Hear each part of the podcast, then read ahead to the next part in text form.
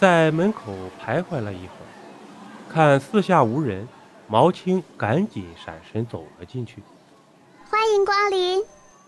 这是家当铺，在这个繁华的都市里，这是仅存的几家高级当铺，专门收各种有价值的典当品，里面装修颇为豪华。但第一次来这里的毛青无心欣赏，而是攥紧了拳头，眉头紧锁。若非走投无路，他也不会把祖传的古玉拿来典当。柜台上是一个年轻漂亮的女子，毛青犹豫着，正要把手伸出去，却听到耳边传来一个男人的声音：“我要把左手当了。”转头一看，毛青吓了一跳，说话的人竟然是李军。他和李军是从小一起长大的哥们儿，好的穿同一条裤子。前几年李军搬了新家，娶了老婆，生了孩子，联系便渐渐减少了，没想到会在这种场合重逢。毛青有些尴尬，脑子里飞速闪着各种念头，正想着怎么编一个借口，可李军却大大咧咧的拍了拍他的肩膀，豪气的说：“哈哈，咱哥们儿连落难都他妈的选在同一时间，真他妈有缘。”这句话顿时让毛青心里的尴尬消失无踪，转而升起一股惆怅。他本想问李军最近过得怎么样，可转念一想，都在这种地方相遇了，还能好到哪儿去啊？想到这里，他不禁苦笑连连。就在这时，女子冷冷地说：“左手决定了吗？活当啊，还是他妈死当啊？”李军说：“老子还不想当独臂刀王呢，当然是活当。”女子没说什么，低头一阵疾书，接着递过来一张单子。李军看也不看，签了名，按了个手印。接着李军拿着一沓钞票对毛青说：“走，咱哥们儿出去喝点酒去，看你这样子也他妈是手头紧，不用担心，这些钱够我们两个解决眼前的困难了。”看着李军手中那沓厚厚的钞票，毛青惊讶的说不出话来。从头到尾，李军一件东西也没拿出来，仅说了句当左手，就能拿到一沓钞票，这到底是怎么回事啊？李军仿佛看出了他的疑惑，叹着气说：“哎，走吧，边喝边说。”两人找了个小摊儿，点了一桌子菜。得知毛青把家传古玉拿出来典当，是因为母亲生了疾病，得交一笔治疗费。李军二话不说，从那沓钱里匀出一部分递给毛青，接着说：“拿着，咱们之间客套话就不说了。还有，以后就算走投无路，也别来这里。”毛青再往下追问关于当铺的事，李军却只字不提了。至于李军缺钱的原因，是因为他开的小店又到了交租金的时候了。位于繁华街区的店面，要一下子交足一年的租金，对于生意刚略有起色的李军来说，确实太过困难。于是他就想到了当铺。喝完酒，李军有事先回去了，毛青直接到医院，将前期的治疗费打进卡里。母亲的病虽不是绝症，却挺麻烦的，费时费钱。看着一脸憔悴的母亲，毛青心里一阵愧疚。过了几天，毛青心里始终有些不安，他给李军打了个电话，问是否去赎回来了。李军语气轻松地告诉他，昨天就去赎了，现在心宽着呢。闻言，毛青才放下了心。可接着烦心事接踵而至，母亲的病毫无起色，像个无底洞。李军给的那点钱，转眼间就花了个精光。为了照顾母亲，毛青早就辞了工作，积蓄也所剩无几。除了再次走进典当行，他实在不知道还能有什么办法。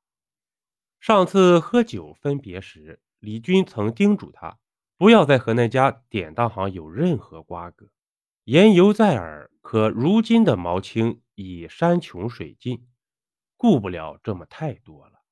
走进典当行，还是那个女的。想着上次的奇遇，毛青鼓足了勇气问，是不是连身上的任何部位都可以典当啊？女子看了看他，冷冷地说，准确地说，我们店不接受人体之外的任何典当物品，只有人身上的器官和肢体才能成为典当的物品，你清楚了吗？想当什么？毛青问。什么最值钱？女子查了查电脑，回答道，每个部位的价钱都会随着需求而波动，最近有人急需眼角膜，所以价钱最高。毛青狠了狠心说，那就眼角膜吧，活当我会赎回去的。女子不说话，写好了单子，让毛青签名摁手印。拿着厚厚的一沓钱，毛青心中却没有喜悦，反而毛毛的。离开前，女子嘱咐道，活当的期限是1个月，1个月内如果不连本带息的还回来，后果自负。就在这时，一个板寸头的中年人走了进来，欢迎光临，说要赎回东西。可女子看了看单子，却面无表情地说，都他妈已经过期了，我无能为力，你好自为之吧。中年人的脸色瞬间变得煞白，他迟疑着想说些什么，女子却打断他说，我早就告诉你，1个月是最后的期限，你应该明白，说再多也没用的。中年人失魂落魄地走出当铺，毛青跟在后头，心里一阵纳闷。出门时，男子一个踉跄差点摔倒，毛青赶紧扶住了他。中年人说了声谢谢，但随即又叹着气说，哎，年轻人，这种地方少来为妙，我就是前车之鉴啊。毛青问他典当了什么，男子告诉他，几个月前他来这里将自己的左肺典当了。毛青问，如果过期了会有什么后果？中年男子刚想说什么，突然左耳传来一阵凄厉的喇叭声，一辆车失控一般朝这里撞来，中年男子被撞了个正着，身子飞了出去。毛青被眼前这一幕吓呆了，反应过来后赶紧拨打了急救电话，司机和男子都被送到医院，车子刹车失灵，司机没事，但男子左肺受到剧烈撞击，左肺被撞了个粉碎，医生没办法，只好将左肺清理掉，但总算捡回了一条命。毛青待在了医院里，等着男子的家属到来。没多久，有人匆匆而至，毛青一看，又是李军。看到毛青也在，李军也愣住了。问清了事情缘由后，李军一脸悔恨地说，都怪我，哎，真不该让他知道那个典当行，他是我的表弟，嗜赌如命。知道有那么一家典当行后，屡屡把自己身上的部位拿去当。前几次总算有惊无险，可这次到底是失算了。哎，幸好没了一个肺，还有另一个，总算能像个正常人一样活着吧。得知毛青这次将眼角膜典当出去，李军跺了跺脚说，哎，你糊涂啊。李军告诉他，那个诡异的典当行是专门典当人体器官的，他有很多神秘的有钱顾客，一旦顾客需要某种器官，典当行就会代为收购，只要典当者没能按期赎回，自然就会遇上各种意外的事故，最终失去典当的器官，而典当者失去的最终会通过神秘而不可思议的途径回到当铺顾客的身上。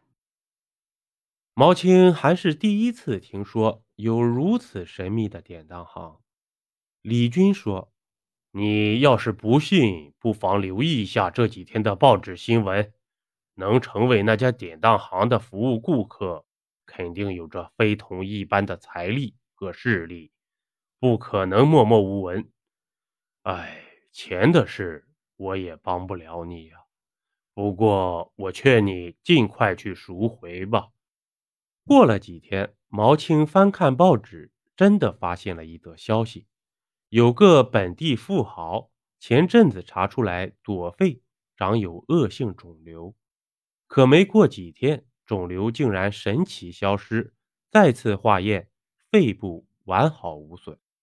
毛青想不到这种神秘的服务竟然真的存在于世上，可尽管知道真有其事，毛青却无能为力去赎回。眼看着日子一天天过去，直到1个月的期限过去了，毛青也只能干瞪眼。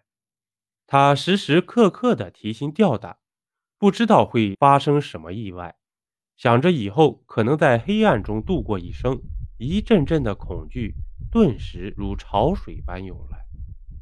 这天他去医院看母亲，可刚进病房，却看到母亲拿着一张单子。毛青凑近一看，竟然是自己的典当单，他想抢回来，母亲却站起来，一脸泪水地说，儿啊，你怎么能去这种地方啊，可不要命了。毛青安慰母亲，那只是普通的典当行，过阵子去赎回来就行了。母亲却叹着气说，你当我傻呀，我知道这事没那么简单。接着母亲却告诉他一个噩耗，其实母亲得的是尿毒症，已经是晚期了，顶多只剩下1-2个月的时间了。他一直瞒着毛青，说自己得的不过是肾炎，是不想毛青担心，没想到毛青还是做了傻事。接着不管毛青说什么，母亲都坚持要出院。1个月后，母亲还是去世了。母亲去世那天，毛青哭的声音都嘶哑了，可哭着哭着，眼前突然一黑，被紧急送到了医院。经过检查，医生说，咦，奇怪，你的眼角膜严重受损，照理说这么严重的程度早就该出现症状了，可你怎么就没察觉呢？医生告诉他，现在为时已晚，失明是肯定的。可与此同时，医生却又拿出一份器官捐献同意书，啧啧称奇。你说奇怪吧，你的母亲去世的前几天专程来医院，签了这份同意书，表示死后愿意捐出全身的器官，同时她指定要把眼角膜捐给你，可那时你的眼睛应该还没事呀，难道你们早就知道眼睛有问题了？毛青心里明白，母亲看到了那份典当单才会有这个念头。手术很顺利，毛青很快又恢复了视力。出院当天，他回家收拾母亲的衣物，在母亲的衣柜底部，他发现了一张单子，拿出来一看，竟然是那家典当行的单子。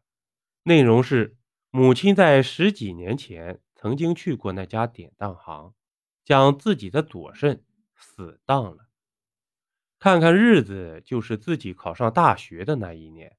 毛青顿时明白了，当年考上大学后，家里太穷，毛青本来不打算去读了，可母亲不知从哪里借来一笔钱，说是亲戚们凑的，让毛青安心去上大学。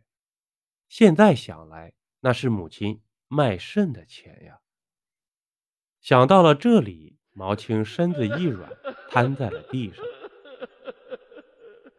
医生曾告诉他，母亲的病其实发现得很早，如果及时治疗是有机会康复的，可没想到无法做手术的原因是母亲只剩一个肾，根本不能再切除。母亲一直让医生瞒着她，直到过世后，毛青才从医生的口中得知此事。想到母亲的爱，毛青顿时泣不成声。他曾经以为自己为母亲牺牲了许多，可没想到牺牲最多的却是母亲。